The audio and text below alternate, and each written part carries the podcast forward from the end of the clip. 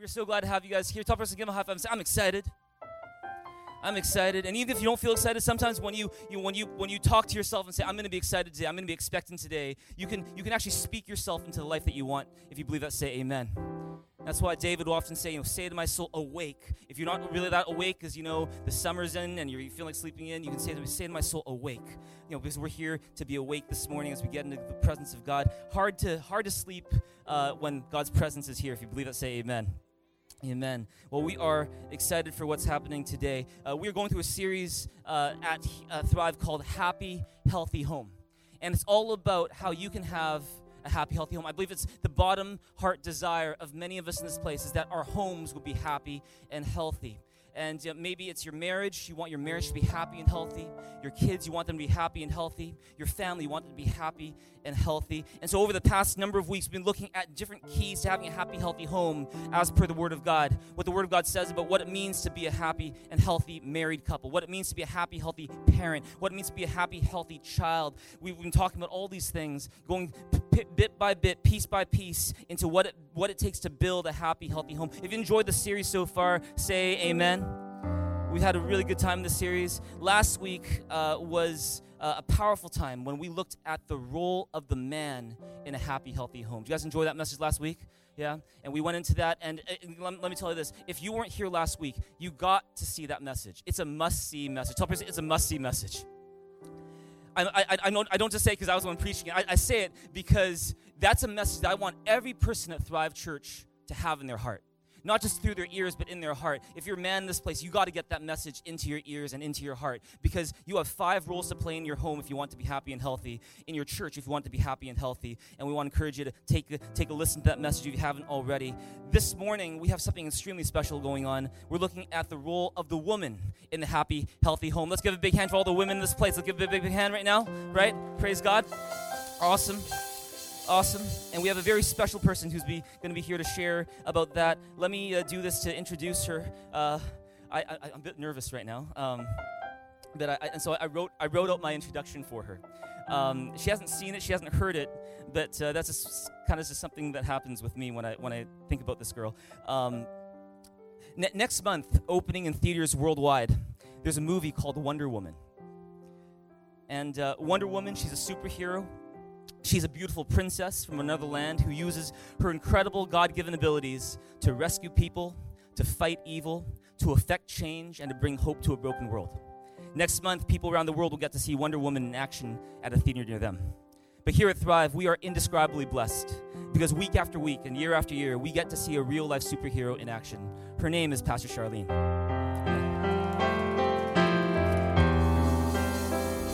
And just like Wonder Woman, this superhero, she's a beautiful princess of a king, uses her incredible God given abilities to rescue people, to fight evil, to effect change, and to bring hope to a broken world. She prays for you and she leads you in prayer. She spends countless hours shepherding, counseling, and caring for people in our church family.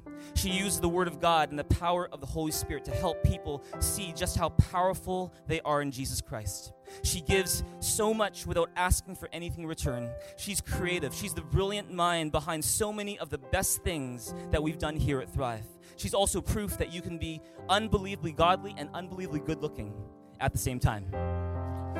She's the wisest and most beautiful woman I know. She's the best mom I've ever seen, and I'm so proud to call her my wife. She is one of the co founders of Thrive Church, the spiritual mother of a church family, and one of the pastors here at Thrive. Ladies and gentlemen, Proverbs 31 28 says that a woman of noble character uh, is one where the children arise and call her blessed. Uh, would you rise with me? Could you just do that? Could you just rise with me with a heart to bless uh, and welcome Pastor Charlene as she brings the Word of God to us this morning? Can we do that together? Let's give Pastor Charlene a big, warm, honoring, passionate welcome as she comes to the stage this morning. Can we do that together? Give her a big shout right now. Can we do that right now?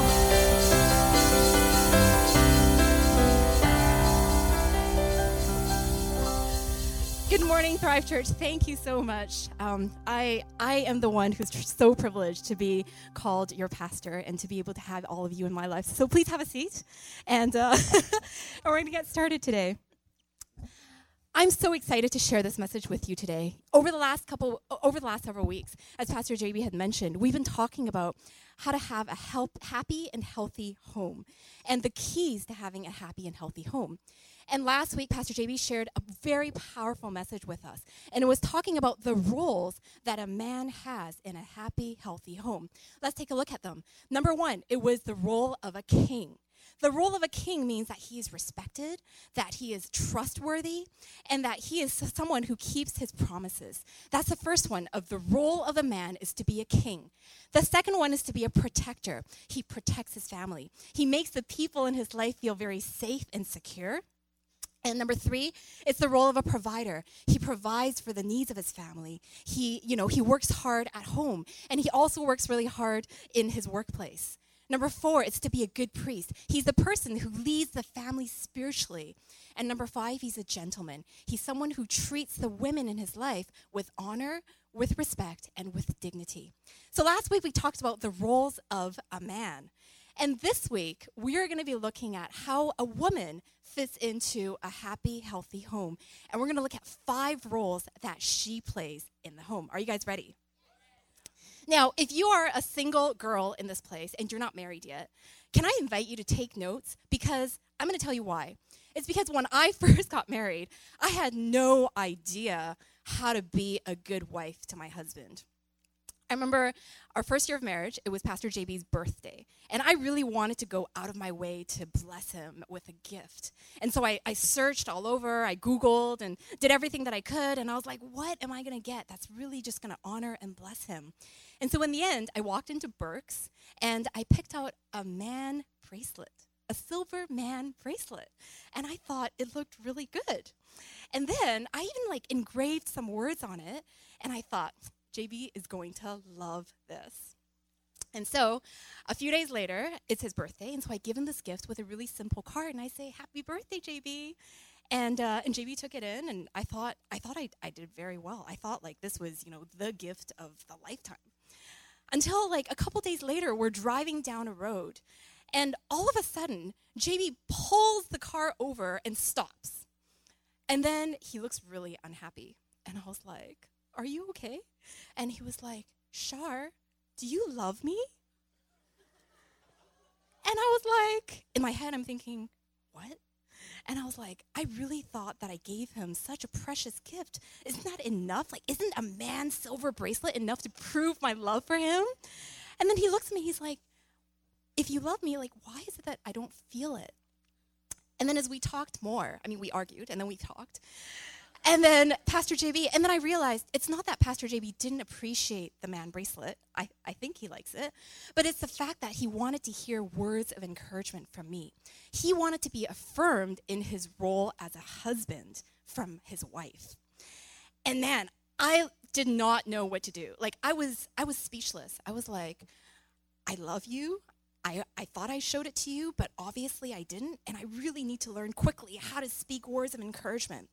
And so, ladies in this place, if you're single, d- do I wish that I started earlier on practicing the gift of encouragement? Absolutely, because it would have saved us a lot of frustration and a lot of arguments in our marriage.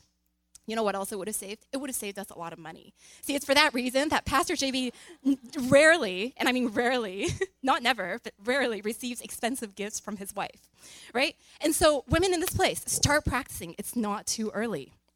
And if you are a single man in this place, I also invite you to take some notes because if you want to marry a woman one day, you want to find a girl who knows her God given roles and who is committed to fulfilling those roles. See, the Bible says um, that a, a wife of noble character who can find? She is worth far more than rubies. And so girls and like guys in this place if you find a girl who has these five qualities let me tell you she's a keeper and you should marry her, okay?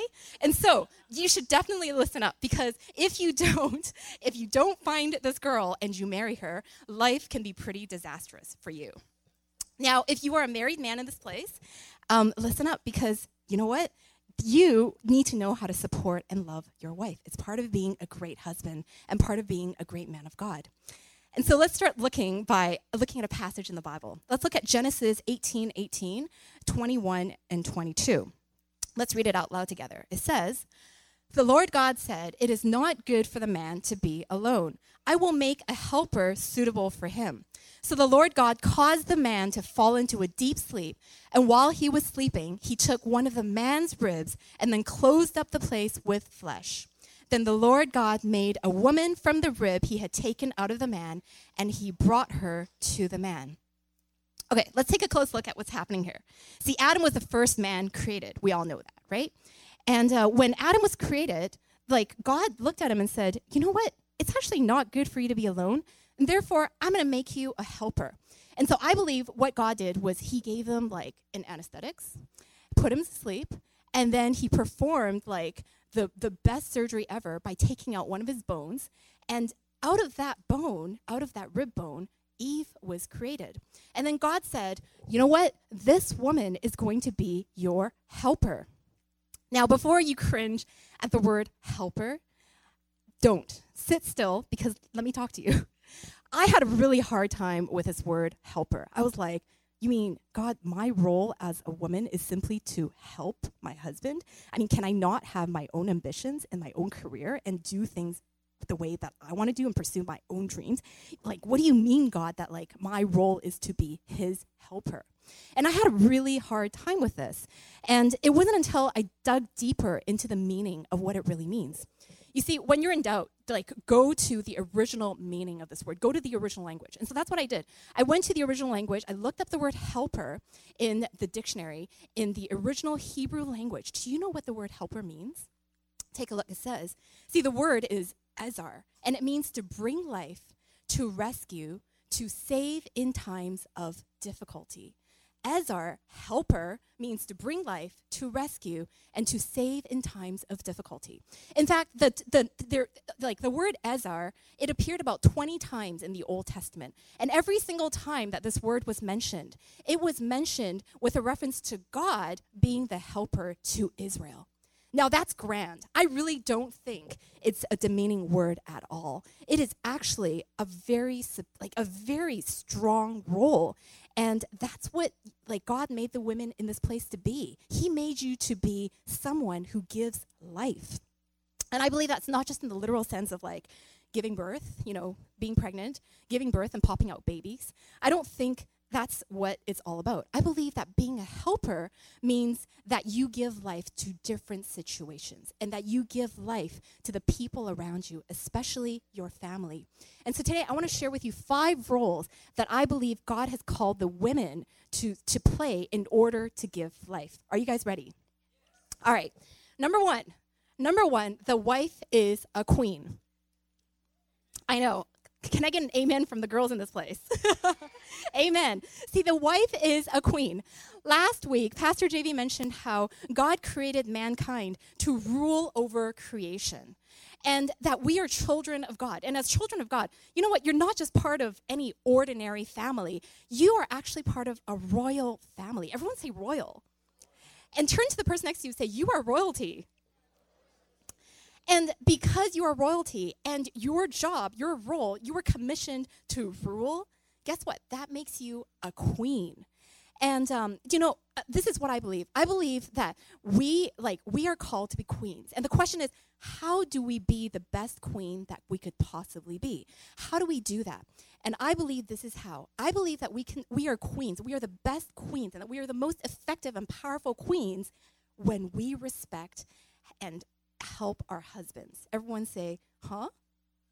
All right, let me explain. See, number one, I believe like our, our men, the men in this place, our husbands, they really need respect. Just as a woman really needs to feel like she is loved, in the very core of a man, he needs to feel like he's respected.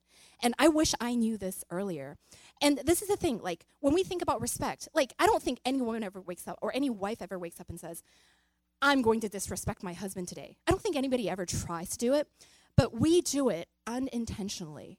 And so today I want to share with you two ways that you can prevent your husband from feeling disrespected. Okay? Number one, respect his judgment and submit to his decisions. And this is something about respect that I noticed in the Bible is that every time respect comes up, there's always like this idea of submission that is that goes hand in hand with it. Let's look at a passage. It says in Ephesians 5:22 to 24. We're going to read 3 verses. Everyone let's read out loud together. It says, "Wives, submit to your husbands as to the Lord. For the husband is the head of the wife, as Christ is the head of the church, his body, of which he is the Savior. Now, as the church submits to Christ, so also wives should submit to their husband in everything. The wife must respect her husband. Okay, take a look at this verse because it doesn't say, Wives, submit to your husbands when he is nice to you, or Wives, submit to your husband only when he is right. The Bible actually says, Wives, submit to your husbands in everything. The wife must respect her husband. And I know, wives in this place, you're probably like sitting like in your seat and you're just like, that's actually really, really scary. I mean, especially if your husband is not Christian, especially if your husband does not know God and does not uh, submit to the authority of God. That could be a really catastrophic thing. Or maybe you're reading this passage and in your head you get you get this picture of submission. You're like, you imagine this woman who's extremely silent. She's not allowed to speak, and she says yes to everything that her husband says. And her role is to simply cater to the needs and the demands of her husband, and that all that she is called to do is to simply take care of her husband, take care of her family, pop up babies, and take care of her kids, right? And that is what I thought submission went until I looked at it. See, I can tell you this husbands, they actually don't want their wives to be silent. They don't want their wives to not speak and feel like a slave and live in bondage with no freedom or decision power. I don't think there's any man in their right mind who wants their wife to be like that. They actually want their wives to flourish. They want their wives to walk in the God given destiny that God has put on his wife. But do you know like where I think things went wrong. I think th- where things went wrong and where husbands feel disrespected is in how we communicated differences to them, right? I, I think husbands want their wives to have the freedom of expression. In fact, I think husbands value their wives' opinions. I think they they would love to hear what their wives have to say, but it is when we don't do it in a loving and respectful way. It's when we constantly put them down and say, I don't think that's right. Or we constantly put them down and make them feel like they, their judgment is wrong and that their opinions are, you know, like not important and that their decisions are horrible. It's when we constantly do that to the men in our lives where they start feeling like, I'm a number one loser. I have no respect in this family. And that's when the alarm bells go off in his head and he starts to do things that really hurts the wife and hurts his family and hurts like his relationship with his family. And so I hope you can see that when the Bible talks about submission, it's not talking about a mindless concession to everything that the husband says. I believe it's saying that I will respect my husband and submit to his authority over my life. I will give him the room to make mistakes. I don't expect my husband to perform at 100% every single day. I know that he will make mistakes. I know that sometimes his decisions may not be that great. But it's about saying, you know what? Even though, even though he's probably not right, even though he didn't make a very good decision, I'm still going to respect him and I'm still going to accept him and I'm still going to love him and I'm still going to follow him. I believe that is submission. And um, let me tell you this I find like that disrespect usually doesn't happen um, because you intentionally do it. I believe that disrespect happens in those times when you actually least intended. It happens a lot. Like I find, you know, with Pastor JB and myself, whenever we get into arguments, one thing that we've noticed is that usually, you know, our argument starts not because of what we are saying to each other, but it's how we say it. And wives in this place, can I give you two tips that I have learned in my marriage? Two tips. Actually, it's one tip, two words tip is do not use generalization words like always and never. don't say those words as much as possible. Don't tell your husband, you always forget to take out the garbage, or you never wash the dishes, you never do this, or you always do that. Because when you do that, it actually makes him feel absolutely disrespected. And when he feels disrespected, he feels unloved.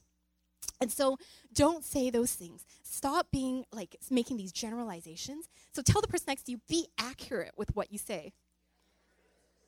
So important. The second way, the second way is that your husband wants your respect in public. Your husband wants your respect not just in the private privacy of your own home. He actually, I would say, wants it more in public, in front of others. And this is not a pride or ego thing. I think, I think, I think, you know, I honestly think that need the need for respect is something that God hardwired into a man, just as He hardwired women to say, "I need to feel loved." And and this is the thing, he really needs his respect. He need he really needs his wise respect in private.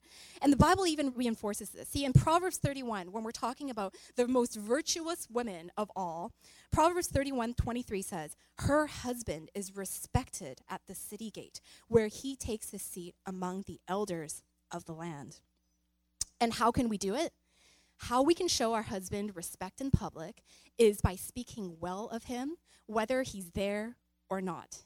And for the wives in this place know what I'm talking about, say amen. See, it's about saying, I'm going to honor my husband, I'm going to respect him, even if he's not meeting my expectations, even if he's making mistakes, even if he's mistreating me today. I'm still going to protect his reputation in front of others. And do you know why that's so important? It's because when you do that, you're actually protecting yourself and your family as well. When you don't do that, what happens is that your, your, your husband feels absolutely disrespected and, and he feels like um, he is absolutely unloved by you. And sometimes, like wives, we have this way of, you know, talking to other wives. And we're like, oh, you know, my husband did this, my husband did that. Oh, like, oh, and then and then we think maybe in the back of our head, you know, if my husband knew that other people know about his flaws and weaknesses, maybe he will actually shape up. Can I tell you something? It has the opposite effect. When you tell other women and your husband knows that you are talking to other people about his weaknesses and his flaws, it actually makes them want to go away from you. He doesn't want to be near you. It actually makes him feel absolutely disrespected, absolutely unloved, to the point where he just doesn't even want to be in the marriage anymore. And so let's be careful with what we say. And queens in this place, I have a question for you. How well have you shown respect to your husband through your words? How well have you shown respect to your husband in the public and in the private? Trust me, it's not too late to show him more respect starting now. Number two, the wife is a companion. See, earlier in Genesis, we looked at the passage where um, Adam was uh, created, and then God said, Adam is not good for you to be alone, and so I'm going to create a helper for you. See, this is what I believe. I believe that when God said Adam needs a helper, I believe that God is not talking about he needs a helper to do physical things. I don't know, like mowing the lawn in the garden, right? I don't think God was talking about Adam, you need help to mow the lawn. Because if that were the case, then I think God would have created an Adam clone, or God could have easily given him, like, I don't know, an automatic lawnmower. And all of those things would be a lot better than a wife, right? But I believe what God was talking about, God was speaking to the condition of Adam's heart. God was saying that you need a companion of the heart. And and that's and that's the thing. See, when I look at the Bible, there's a verse which really struck me. It says in Song of Songs 5:16, it says, "This is my beloved." And and th- the person talking is a wife, right? She says, "This is my beloved," referring to her husband, and this is my friend. And I believe that, like, God actually encourages and he weds marriage with friendship. See, notice how, even in this verse, like, husband, your spouse, is right next to the word friend. And nowadays, the, the, the word friend is deter- like is you know is defined so loosely because we have like Facebook friends. Like, say you've got like 1,000 or 2,000 Facebook friends. And honestly, like, I wouldn't call majority of them to be your true friends. But I believe when the Bible says a husband and wife should be friends, I believe this is what that friendship looks like. It's one where they're really in love with each other. They can have heart to heart conversations. They can sit down, watch a movie together, read a book together. They can really just be themselves. They look forward to spending time with each other. They look forward to going home so that they can see their friend. And, um, and, and they share values. You know, they, they might disagree, but they will still commit to accepting the person and loving the person for who he or she is. I believe that's what friendship in a marriage should look like. And so let me ask you a question. Husbands and wives in this place, like what are what have you been doing to foster friendship in your marriage? I know it's extremely tough, especially when you have kids. I remember when Pastor JB and I were first married, in the first nine years of marriage, it was really easy for us to just do whatever we wanted. We could go watch movies, we could go have dinner, we can do whatever we wanted because there was no kid. But then when Bradley came into the picture, our time became very limited. I mean, we're both very, very busy. But do you guys want to know how we foster friendship in our marriage relationship? This is what we do. You know, it's hard for us to get out nowadays. And so what we do is we try to get Bradley to bed. We both put him down.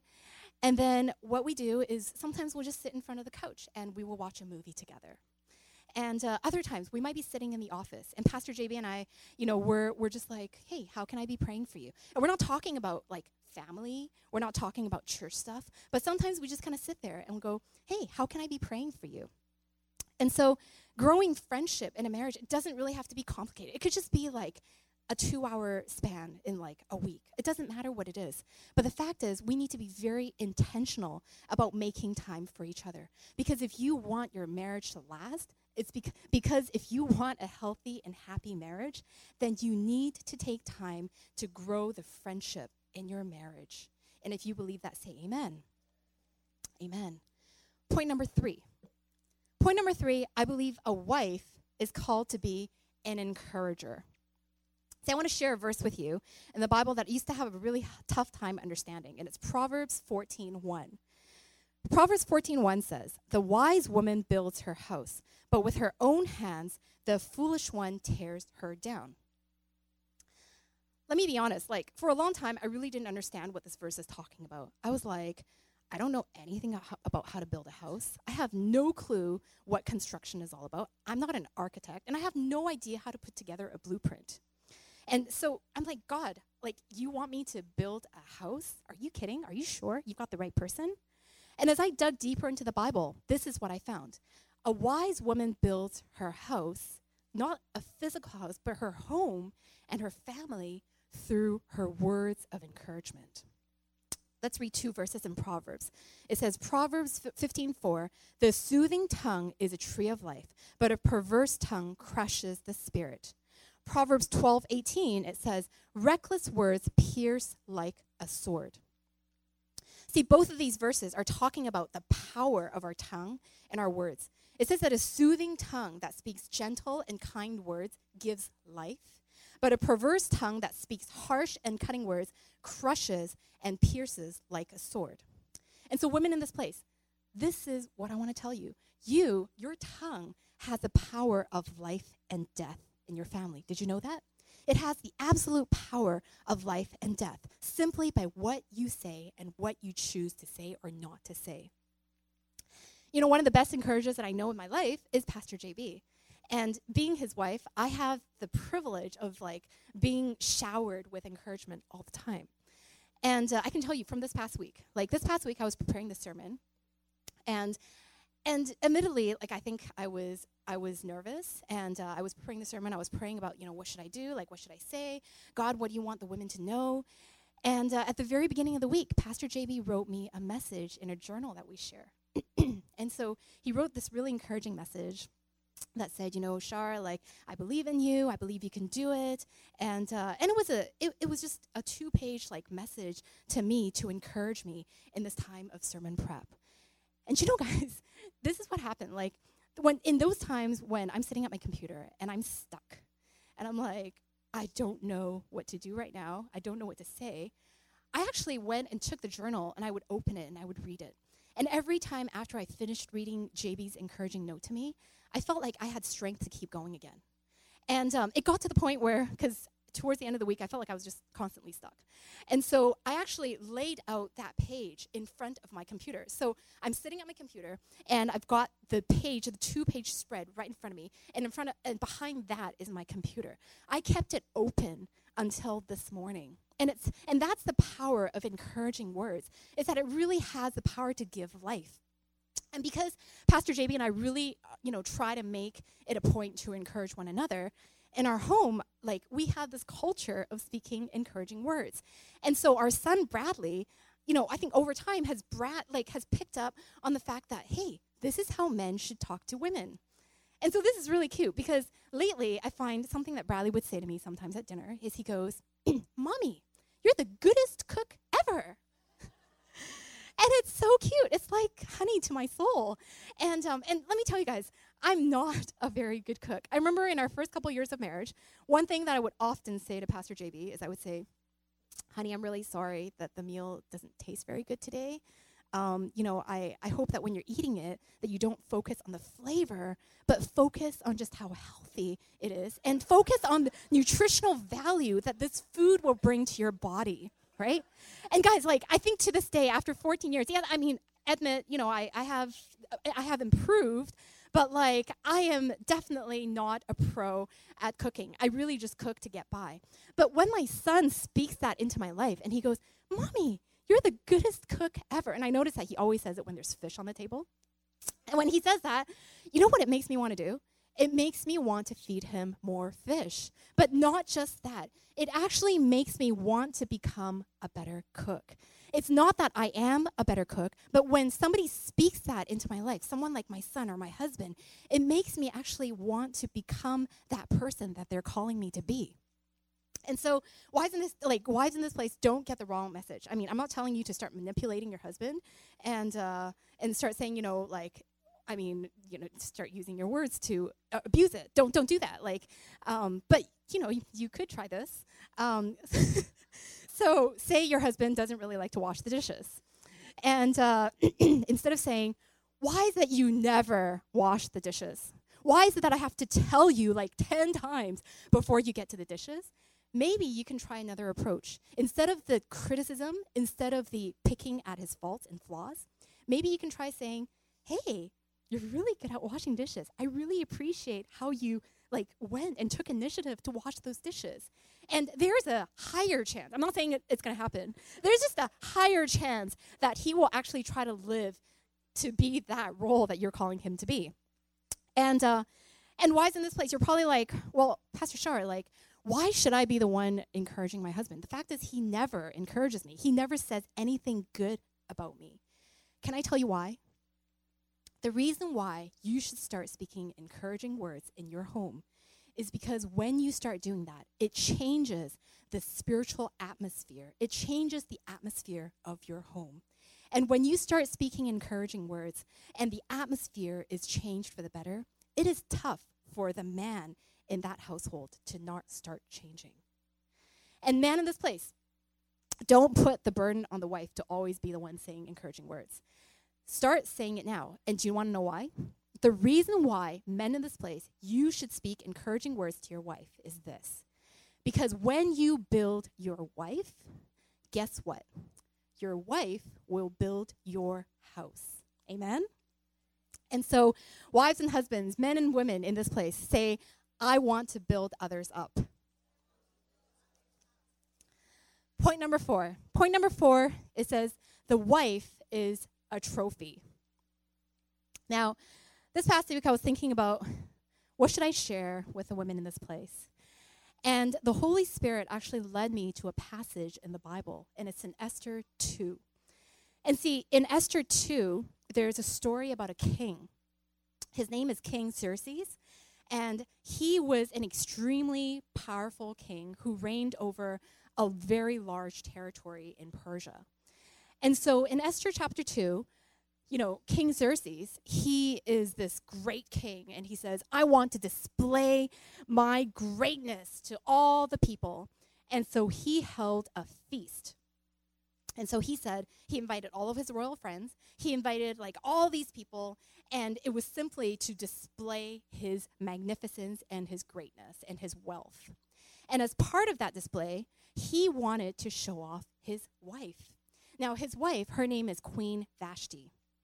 And so he really wanted to show off his wife. And so he said, um, you know, Queen Vashti, could you please put on your royal robe, put on your royal crown, and I would like you to make a royal appearance. Now, I'm reading this passage and I'm like, how vain.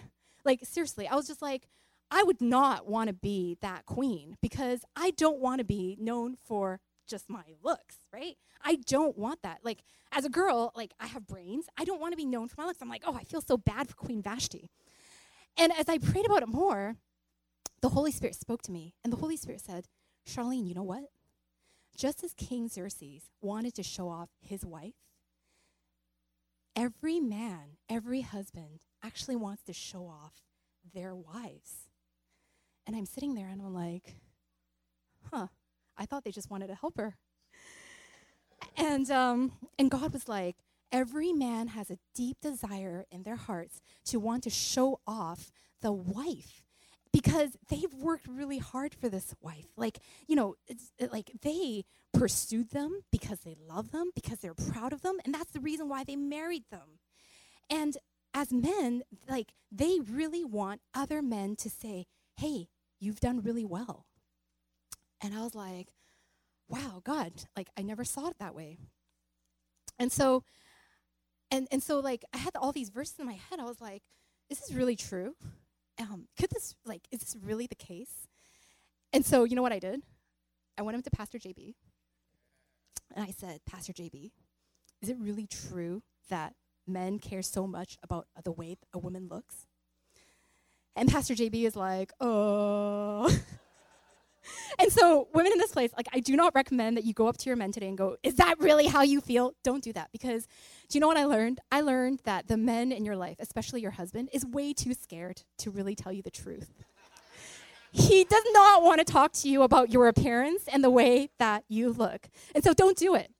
But so then I left Pastor JB and I, I talked to God. I said, God, like, I don't get it. I said, Your Bible, like the word says, charm is deceptive, beauty is fleeting, but a woman who praises the Lord or a woman who fears the Lord is to be praised. I'm like, it's all about the inside. It's nothing about my, you know, charm is deceptive, like beauty is fleeting.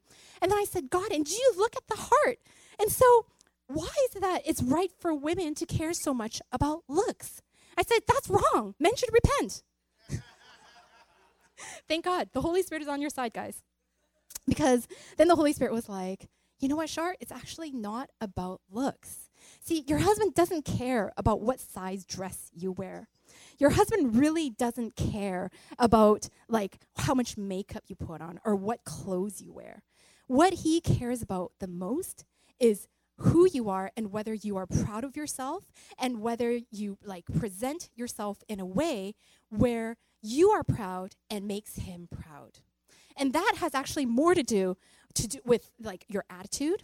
It has more to do with um, the way that you, you know, the, the way that you carry yourself. It has more to do with the inside than it has to do with the outside.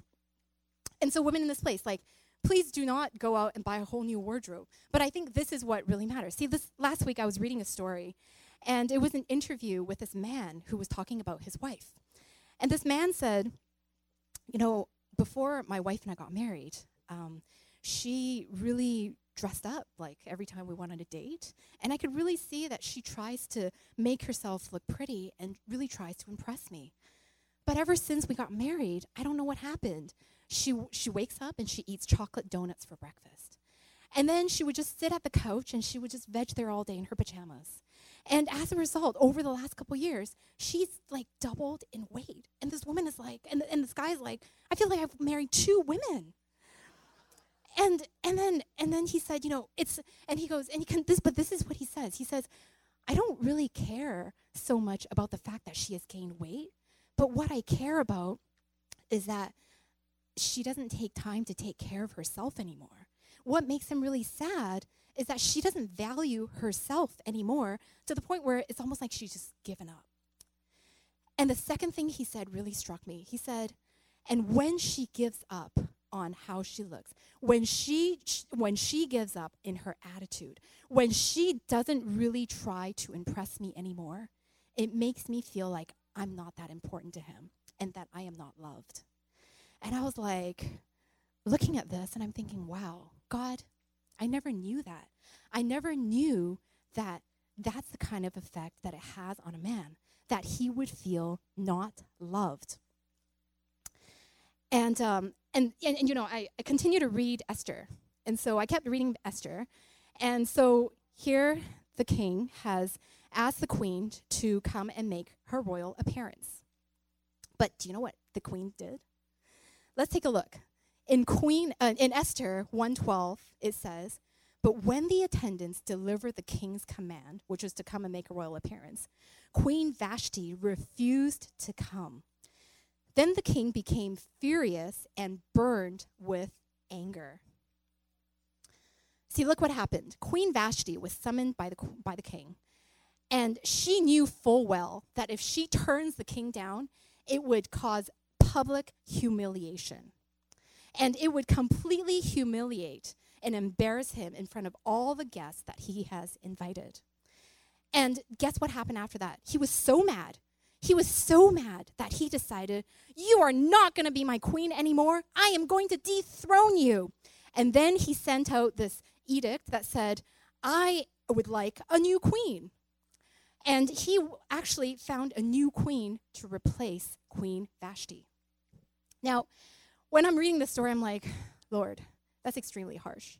I mean, could it just be that Queen Vashti had a really bad day and that she just didn't like feel like it? I mean, this is really harsh punishment for a woman. And do you know what the Holy Spirit said to me? The Holy Spirit said, But Charlene, look, when the women do not step up to their role as the trophy in their husbands' lives, when they are not willing to take up that role, what happens is that he will go somewhere else and look for it in someone else or in something else. And he said, I want you to tell the women in this place, they're not going to hear this from their husband. I want you to tell the women in this place that, wh- that when marriages have problems, don't be surprised. Because when you do not fulfill that role as the trophy, as the person that your husband is really proud of, then he will go and find someone else or find it somewhere else.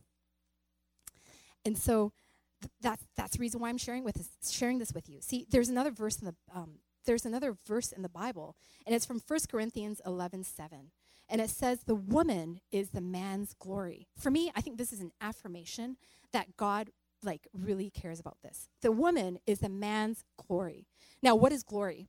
Glory is talking about splendor. It's talking about magnificence. It's talking about beauty. And the Bible says that man is glory, like that man is God's glory, and that woman is man's glory. I don't think this is in any way trying to, God trying to say, you know, women, you are lower than men. I don't think it's that at all.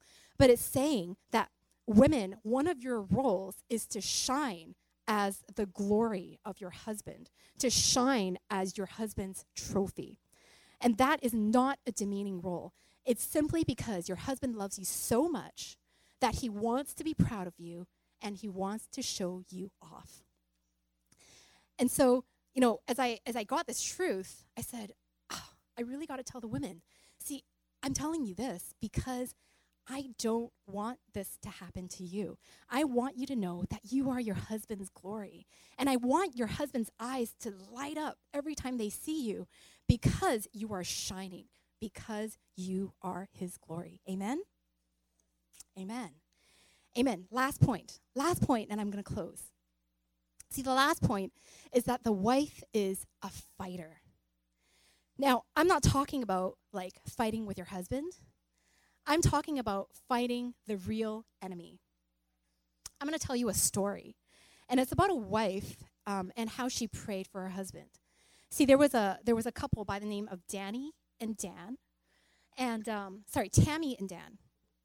And and Tammy and Dan, they they had been married for about 12 years, and uh, and in their 12th year of marriage, it was really really tough for them.